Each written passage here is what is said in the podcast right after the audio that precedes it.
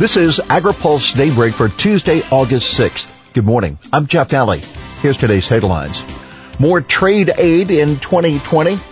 China's latest body blow to farmers and USMCA finding support in an unusual place. President Trump hints at more aid as the trade war escalates.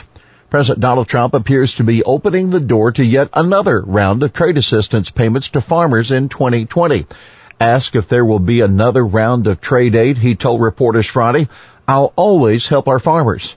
Our farmers were targeted by China and our farmers, frankly, these are the great patriots. I'll always help our farmers.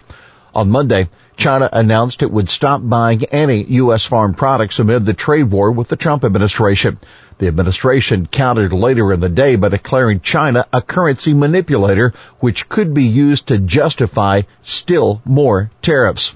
Zippy Duvall, president of the American Farm Bureau Federation, called that announcement a body blow to thousands of farmers and ranchers who are already struggling to get by. Duvall said farmers know that the administration's trade aid cannot last forever.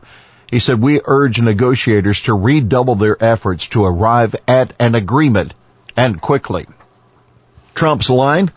Well, Trump dismissed the idea that farmers were worried about the trade war when a reporter asked the president about a soybean farmer who was concerned about the impact of the trade war. Trump said this, our country is taking in billions and billions of dollars from China and out of that, many billions of dollars we're taking a part of it and we're giving it to farmers because they've been targeted by China.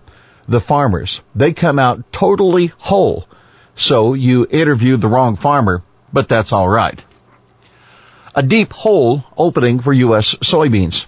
Speaking at the International Sweetener Symposium in Asheville, North Carolina, Farm Bureau Chief Economist John Newton said the trade war with China already digging a deep hole economically for American soybean farmers.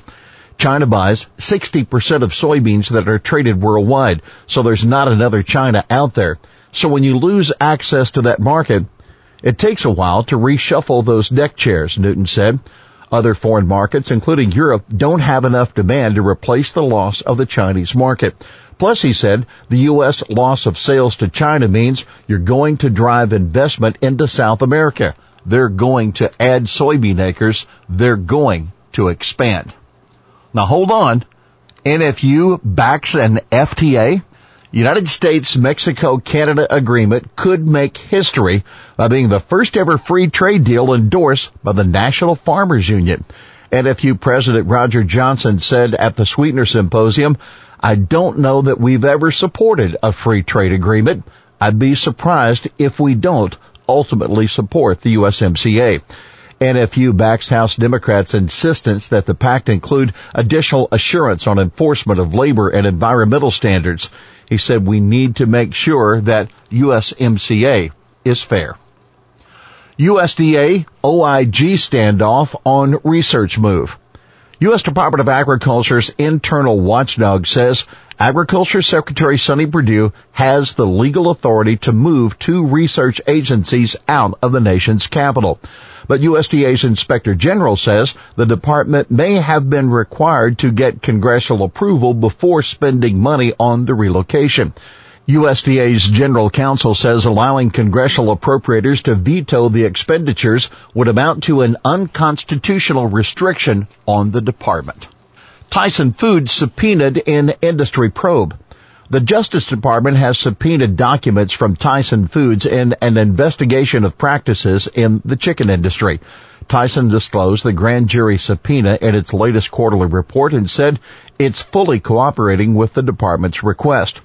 Plaintiffs in a consolidated lawsuit against the company notified Tyson in April that the Department of Justice had issued a grand jury subpoena seeking all the information that had been produced in the civil case. Sugar industry ponders its future market. America's per capita sweetener consumption has been shrinking slowly for 20 years. And today, some industry experts at the Sweetener Symposium will assess what that trend means for future sugar demand.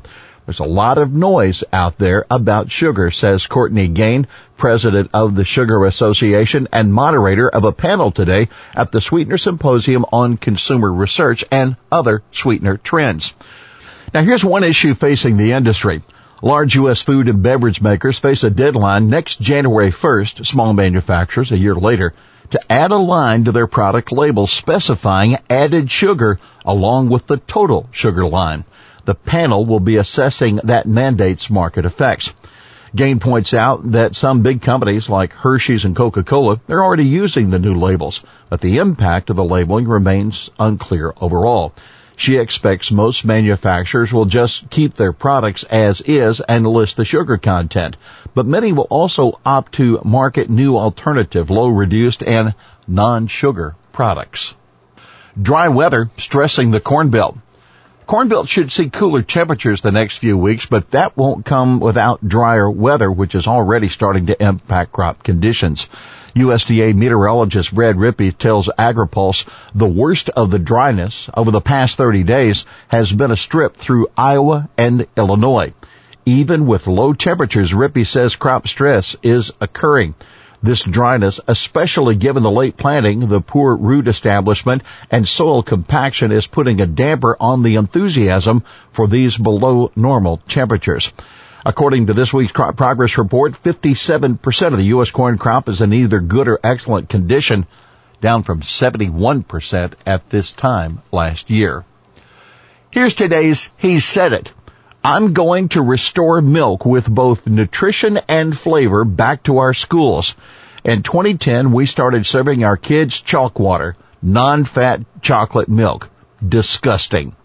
That Representative Glenn G.T. Thompson, a Pennsylvania Republican, speaking at the Sweetener Symposium.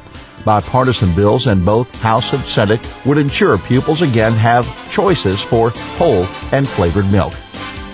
Well, that's Daybreak for this Tuesday, August 6th. AgriPulse Daybreak is brought to you by the United Soybean Board. For the latest news out of Washington, D.C., visit agripulse.com. For AgriPulse Daybreak, I'm Jeff Nalley.